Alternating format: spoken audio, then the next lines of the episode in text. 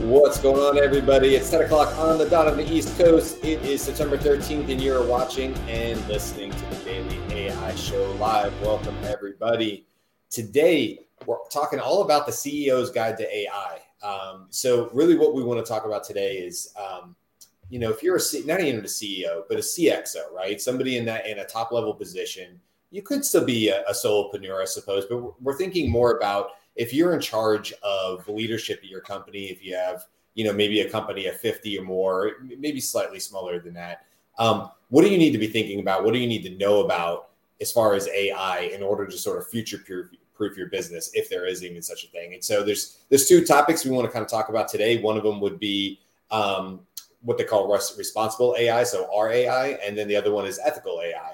So just sort of how they both come into play, and I think probably the best person to jump in on this since he's sat in a CXO role for quite a while is Andy. So, Andy, what do you want to start off with on this one? Uh, well, uh, some uh, people beyond me are thinking about the frameworks that uh, CXOs can use to enter into this with strategic intent and you know good preparation. And so, this responsible AI framework is the, fir- the first I've heard of it is here, you know, on this show. Uh, but I'm, I'm, sure it's something that's, that's going to catch on. It includes strategy, governance, process, and culture as you know the items that I want to focus on strategy right now. So there are you know the first thing that a CEO needs to do is to align the approach to AI with their strategy. Now let's just take the three generic strategies. Looking to be cost leader in your marketplace, in order to be effective and, and grow your market share, or you're looking at differentiating so that your product is distinct and different, or you're focused on a narrow customer set and you're becoming the expert at satisfying the requirements of that customer. Well, every single one of those strategies has a slightly different angle through which you can employ AI.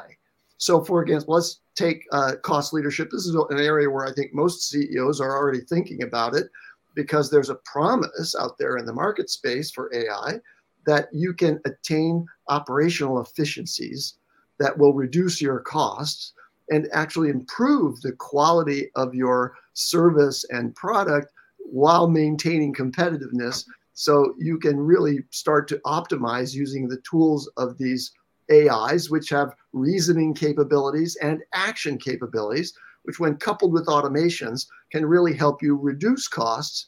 And the objective here is not to reduce employee count, it's not a, reducing a head count. You want to really invest in the skill, the upskilling of your workforce, and make sure that all of them are using AI in appropriate ways in order to achieve those operational efficiencies. The next strategy would be differentiation. This is really about innovation, uh, you know, capabilities of AIs like brainstorming uh, and identifying blue oceans to address. Those are things that can help you in that strategy. And those are serious capabilities of AI. It's not just about cost reduction, it's really about creative examination of a wide range of, of possibilities out there. Finally, on focus as a strategy, uh, you know, you want to be expert at your well let's just say what you want to do is personalize your approach as a as a marketer and as a service provider to that area of focus that you've identified. And ai can certainly help you with that. Uh, so you've got to pick your strategy or identify the strategy you're already pr- pursuing and then use ai to amplify that to help you and your team like get the team using it. And i'm a big advocate for beginning now the, th- the steps that you can take. We can talk about this later in the show, and I'm sure my colleagues here will have some ways to suggest how you can get your employees to be actively engaged with these tools in order to improve the capabilities of your overall organization. There you go. Uh, like mic drop. That was awesome. Yeah, that was great. I, I wonder, Andy, you know, just as a follow up question for me is, you know, we talk a lot about you need top down support, you need bottom up support. I mean, I think we've we've hit both sides of it. You know, with your experience and what you did at you know Fit Aid and, and other experiences you've had in that you know that CXO role, you know, how important do you think it is when you look towards the future of AI to have that top down support, and what what does that look like to you in order to implement that? Yeah, so the top down support is really essential because there's fear in the workforce. There's fear that AI and its use will will you know second them, and that's not really going to happen if and only if they have an optimistic, enthusiastic, and supported approach to learning themselves how to exploit the benefits of AI. So top down approach really means you're going to be a cheerleader for AI and you're going to be an, a, you know the, uh, one of the key steps is to identify those people that are already excited about this area and encourage them. Provide encouragement not only in the form of your personal attentions to the people who are actually taking advantage of it but also some money. Make some investments in, in supporting this because it does cost a little bit of money don't make that a burden that each individual employee has to bear themselves. This is an investment in the capabilities of your team. Ah, love it. And that kind of goes to what you said, Carl, you know, as far as like finding those internal champions. You know, you've talked about that a lot with, you know, your business model as far as, you know, that's the best way in a lot of times is to find those champions and sort of land and expand. And it seems like that kind of goes along with what you're saying, Andy, about, you know, supporting those internal champions if, from inside the business as well and and not making them feel like you know like you said i know i feel it some days. Uh, there's definitely been costs that i've gone to my my company scaled and said hey you know i've been paying this 20 bucks for chatgpt plus. Can you take this off my my uh you know my plate? Um and you know yep we can do that. Brian you're using all the time. Now other things like a Midjourney or a 11 labs or or whatever it is you know these things kind of add up. So I, I even feel the pressure. I feel the pain not the pressure the pain sometimes is somebody who's like actively trying to be at the the cutting edge of AI to figure out how it can make me better at my job. And I'm lucky that I do have internal support, but I also deal with clients all day long from the LinkedIn strategy side to the AI side who say, Brian, I would love to be able to do what you're telling me, but I'm going to get slapped on the wrist if I even try. And that's that's unfortunate, you know. Yeah, that's a good point. Um, you, you have what Andy described the CEO's kind of a C suite's role and helping to create an environment that's safe for them. And then you have them uh, companies that just don't do that. And, and, it, and it basically, you can't do a bottom up approach if you don't have the top down. It really it does start with leadership, which gets to what I was going to talk about is, you know, the C suite, the owners, the those in, in specifically responsible for setting strategy. I think when you're talking about safeguarding tomorrow's businesses, that's going to be the something that I think is going to be needed to uh, be folded into the mission, vision, and values, the strategy as well, and, and the responsibility of seeing the vision of the company. What, what I'm saying is all, all that is is how is your product and how is your service being impacted by your consumers? Are, is your product and service uh, uh, volatile enough that AI will make your clients go to an AI solution over you? Now, obviously, if you're uh, buying you know, an energy drink or a beer, it might not be as affected, but it it might be to some degree. So I think that the leadership really needs to look at how their clients and customers are engaging AI now or in the future and and pivot now before before that happens, before they can lose before they lose market share. So Robert, I wanted to jump in there because so our company right now has what's called homecoming. So you know, we get everyone from around the globe coming to to Calgary to you know talk about usually you know what's on the horizon and so on. And it's funny because yesterday was you know our all our C suites talking about you know the various priorities, and I you remember that um, when Google had their announcement and there were memes about how many times Sundar yeah. said AI. Yeah. It was literally the same thing yesterday. AI, AI, AI, every, like from our fi- our CFO to our CEO to our CTO, and I think too they can. now this could be for different different for different industries and different companies, but they are.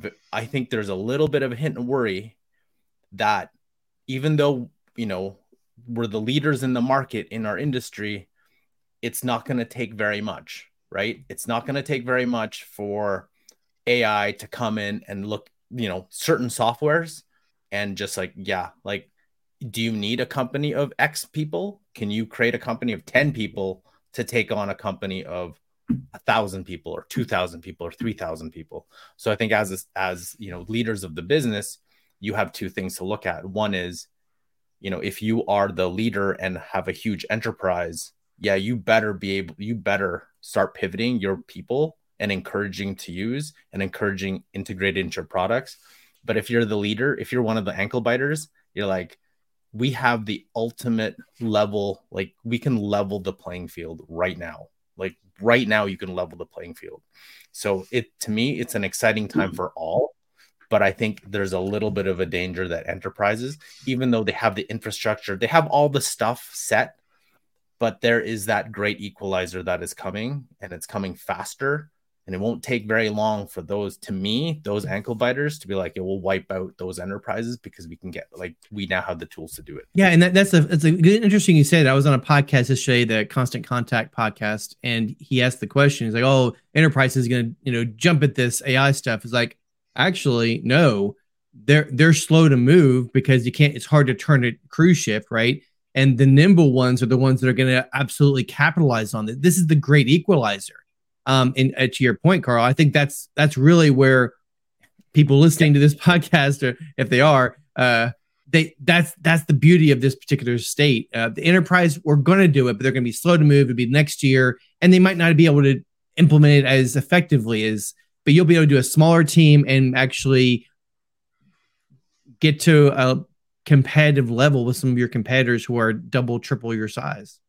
Uh, on yeah. that point, so the great that, equalizer idea uh, there was some research I read months ago now that what AI does in the context of organizational behavior is it brings the mid level capability employees up.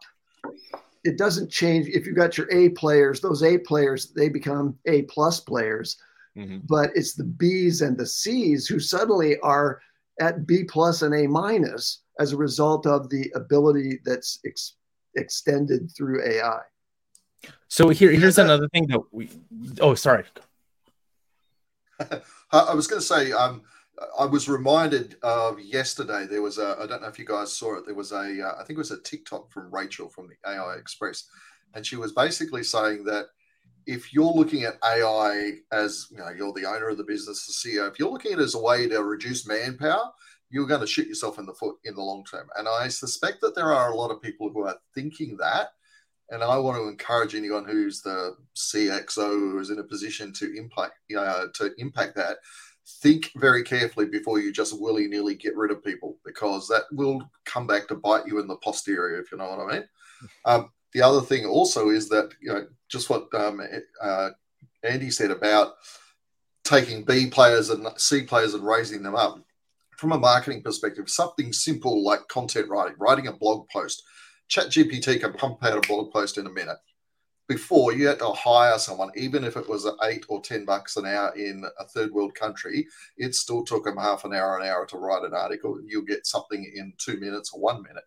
So you can take the not so great performers and raise them up using AI. So it's really something to think about. Yeah. I want to make one other point, but before any CEO or CXO out there starts feeling like, oh, urgent, gotta gotta move now. Yeah, you should start now, but relax. Yeah. Because you're way early. If you're listening to this, if you're listening to us speak, you're way early. I read this morning that in the United States, between character AI, which is really up and coming, which is largely used by young people on mobile phones, and ChatGPT, there's approximately 10 million monthly active users. That is tiny. Mm-hmm. And the six million is the representation of what's probably happening among employees that you already have who are active on Chat GPT, on OpenAI, and using it. And they're using it in rudimentary ways at this point. Uh, there's a level of sophistication that's achieved through you know prompt experience and prompt training to leverage and and amplify what you can do with chat gpt and others uh, and, and, this is all going to emerge very quickly as the big players, Microsoft. Uh, you know, um, who, there was an announcement today also. Salesforce, yeah, Salesforce is launching their uh, apparently quite expensive but very re- replete system for everyone who's using their CRM systems. Uh, so it's going to happen, but you're so early to the game. Take your time, do it strategically, and make sure that you're you're in, you know not resistant to it. That you're encouraging your employees yeah. to do it. Just don't procrastinate. What I would so, say to that is like just to, to add to that real quick and what you're saying, Andy, and what you're saying, Robert, is like also I think a lot of people think the first step of AI is somehow using AI. And it's not really. It's like I think when I hear when Robert's talking about enterprise, like or the ankle biters versus the ankle biters, you know, could could a highly efficient team of 10 move faster and more nimbly to compete with a whatever 200 200 or 2000 employee company. Yeah, we've seen that. We've certainly seen that in the past where they're able to move faster, adjust, pivot, all those good things. Um, but I also think for the enterprises, like if you have good leadership, if if I was in leadership, I would be at this point saying, okay, it is early. I don't have to have all the AI solutions right now. But what would be super helpful is if I started talking to my next level down leaders and then maybe next down level. So, you know, directors and then managers and saying, okay, here's what I want you to do. I want you to start mapping out all the processes that are part of it. If it doesn't exist, it needs to exist. Let's create a Notion page. Just whatever we got to do internally and start talking about what these individual pieces look like. Because ultimately, when those are identified, those will be the actual individual pieces that then could perhaps be replaced by an AI solution. But if but if you just know this this machine runs forward and you don't really have a strong from leadership understanding of why or how it would be a great exercise, I believe, for any leadership to really start digging in deep and saying, hey, we we can see just over the hill, which is I talk about all the time with AI. We can we can peer over the next hill. We may not be able to see the full impact of what's coming, but we all of us, all seven of us, have a, a decent idea of what is in fact coming. We can see just far enough ahead into the future. And so I think any that's not that's not proprietary to us, us seven. That's anybody who cares to know a little bit and look a little bit into AI can see just a little bit into the future. So if that's the case and you know what's coming, all right, what can you start doing today to put your your you know business in the best place possible for taking on these new innovations tomorrow. And I think a lot of that, a lot of times, I talk about it a lot, I know, but it just goes back to just having a better understanding of what's going on or how the how the ship actually moves through the water. And I'm I'm always, I guess, baffled or amazed would be the word when I work with companies, big companies, companies that we publicly believe have it all worked out. And it's a mess. and they don't. And it's like they're kind of flying by the seat of their pants sometimes. You think like, how have you made it this far? And it's kind of shocking, you know. So anyway, it just makes me think of that. I do think if you're enterprise, you absolutely can still be super um, ahead of the game with AI. But it's gonna, you know, it's gonna take that top down to to work its way down into the workers, the end users, and talk to those end users and say, what are you, what are your process? What do you repeat day in and day out? What is what is something that you would love to have taken off your plate? That drives you mad because it's so monotonous and so routine and so below your skill level, which God knows there's so many things that we all do that are below our skill level, but are part of our everyday job. And then get those end users to start thinking about, yeah, you know, if I didn't have to spend 40 minutes every week doing this one stupid little thing and I could automate that, that would make my life better. And then that information rises back up to the top. A plan is put in place. And now I think you have something you can actually build off of. Um, right. I just worry about businesses that are just doing the wait and see. So uh, absolutely like tap into your business analysts on your staff or like reach out to uh, to some business analyst consultants because mapping your processes we talk a lot about how the data is the gold right we're going to mine the data because we know so much but actually knowing what your processes are even like uh, uh, are even more fruitful because mapping out that structure a you have engaged with the people who are doing that right? So you're already having those conversations really easy to add into that. So you know what is the uh, if it doesn't surface in the interview uh what what are your pain points here? Like what would you love to see? Um, and they're seeing the people who are doing the tests are already seeing opportunities for um, for where AI could be more efficient. It could be exciting to them. It could be fearful, right? But those conversations are not only really fruitful, like good. You're going to see all these opportunities, but you're also going to start the process. And again, that's not adoption of AI yet. That is prepping your house. And there are all kinds of efficiencies that you may see in that that don't involve AI, right? Like I, it's a it's good for it's you a anyway. process. Yeah. I mean, it's a process that Yeah. uh that may uh pay for itself without doing anything else, right? I have a visual for that mapping process. Let me, if I can share that. Give me a second here. Sure. Yeah. So Andy, while you're pulling that up, I just want to there's one thing that I want to that I've seen especially from our company where even if you give people the tools and even if the CEO and all the C-suites say you should use it it- there's too much stuff to use, right? So what I've seen is, oh, you should use it, I use it. These are the things you and there's no specific things you should use it. We should use it for coding, you should use it I think you actually need to have either education teams to educate them on, you know, how to prompt, how to like if they're in design, how to use Midjourney, like all the different things. Because if you give somebody, even if you just give them, hey, here's the enterprise version of ChatGPT, like everyone else, you're like, oh, I'm just gonna ask it to do something, like Google it, and it'll write, oh, okay, it's okay. But how do you get them to actually integrate it into the workflow. And you're right, Brian, you need to actually do it. You know, like, hey, what are the tasks you need? Like, how can it decrease your, improve your efficiency by 30%, decrease the repetitive task by 40%?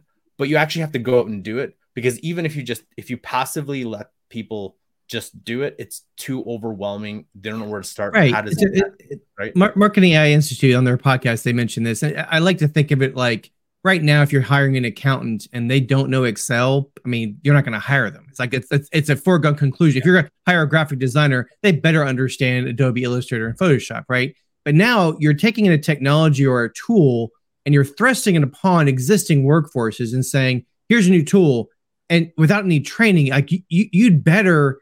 And there's going to be a whole new AI ops, as as uh, Rachel is a big fan of, but other roles, other opportunities for companies to come in and basically be those trainers to to onboard the employees on these technologies. Because you can't just say, you know, turn on Copilot and be like, have fun with it, because that's going to happen. And Yeah. and you, you're going to have to have a rollout. I don't think Microsoft has the bandwidth to train every single um, user of their platform. Okay, before we shift uh, topics, I just want to share this quickly. Uh, this is a this is a business functions map, uh, and you can see uh, this is like the exhaustive list. Uh, this is from uh, something called Lean IX, Lean Nine, I suppose.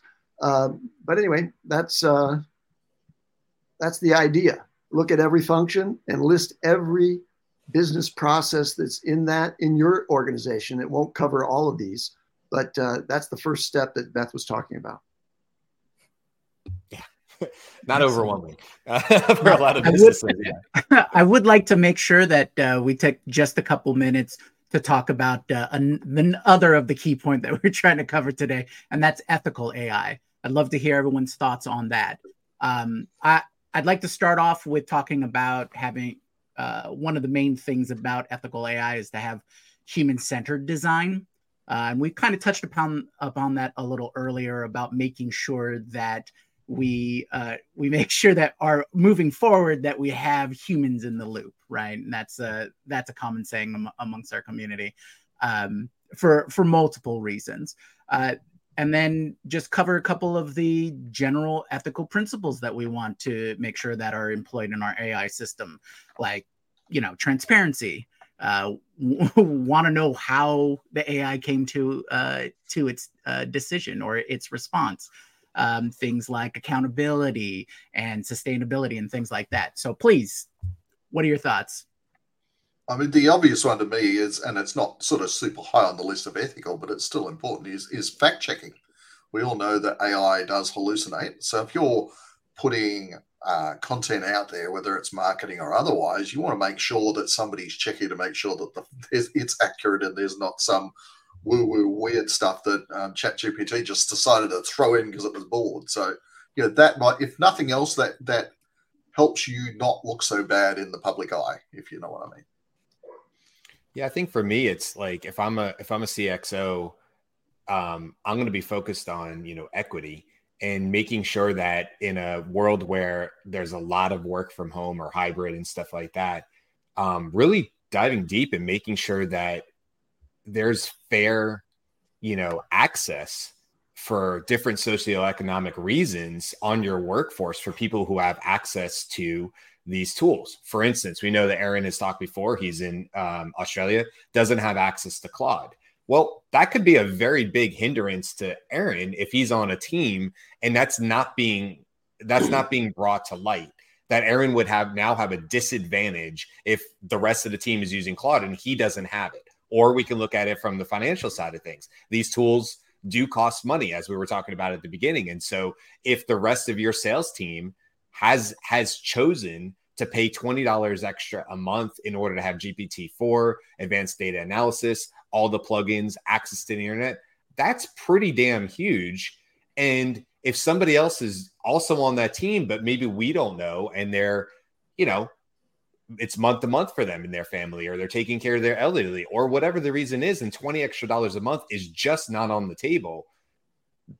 I think as as your your executives, you, you need to make sure that there is equity when it comes to AI, so that yeah, if you're championing it from the top, sure, mm-hmm. but you also have to make sure that everybody has equal access to the tools that you're saying are the ones that are going to change the difference. Otherwise, people are going to find themselves out of a job because their performance and their efficiency is going to suffer in comparison to their counterparts, and it may not be their fault. Yeah, so although I would partially agree, I would say there's also the behind the, the opposite of that that you you got to be careful of because are you going to deny access to those who can't afford to pay it on their own if you decide you're not going to pay for it as a company? Because then you're mm-hmm.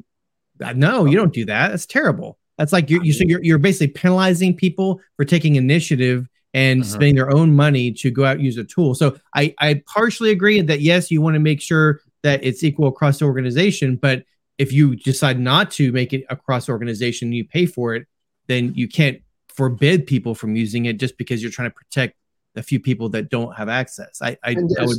There's economic ways to make it accessible in the organization, and uh, one of the ways to do that is to have a central account, you know, a mm-hmm. company API key, and express access through Slack or some other tool and allow everybody to use it for any purpose whatever and then you will see uh, uh, uh, maybe slack doesn't do this exactly but you, you could easily see what the, the traffic level is mm-hmm. by individual but you're not paying $20 per seat for people who aren't using it so it, it's not that's the simple point. it might be yep. simple to just pay for everybody's account with the open api but that's not probably the best and most so, economic so here, here's an interesting thing too so let's say the company you know gets an uh, an enterprise uh, license but it isn't gpt-4 it's only 3.5 for everybody and then it's 4 for for a couple people.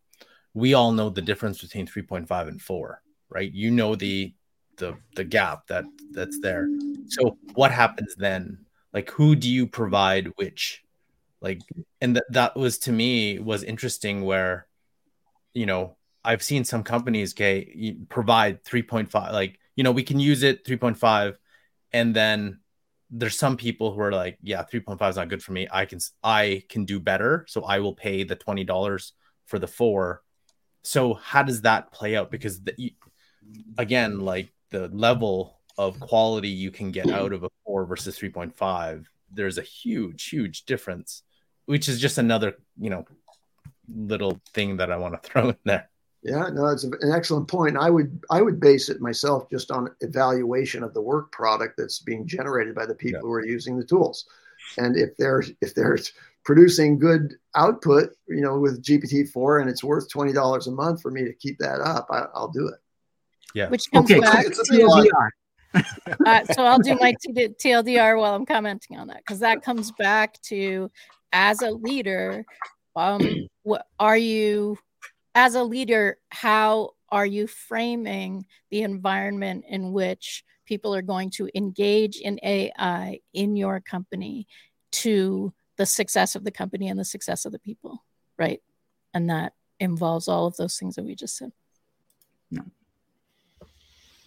All right, Exactly. quick. Uh, let's let's wrap it up. TLDR. One piece of advice. Go. Don't be scared. Stick your toe in the water and just try and look for um, uh, champions in your organization that people like us who would be enthusiastic enough to want to go further with it. So embrace those people to guide you if you're not that great in that space. make it fun gamify the process of using it and uh, you know this is you know large language models can do astounding things. It's mind-blowing and educational and it's it's inspiring. So d- take away the fear make it a fun thing and encourage everyone. I would say, you know, what I said before, which is just, you know, start start with the simple tasks, the the complex task, but the simple move of starting to identify your processes and your tasks within your business, like you, Andy and Beth, you were talking about, because I think that's where you're going to have the biggest impact today. Uh, the sky is falling.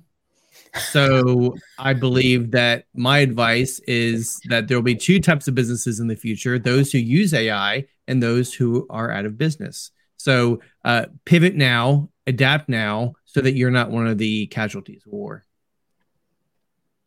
And, and mine would be like make sure to invest in some sort of education for your business Yeah. Yeah. Um, Beth, I don't know if you did. Was yours TLR the, the first thing you That said? was You- my yep. No, I'm done. All right, so we were you were early at the end. Jimmy, you want to wrap it up? Yeah, I'll wrap it up with uh, invest in your people. Uh, the more you put in your people, the better you're gonna get uh, output for your company.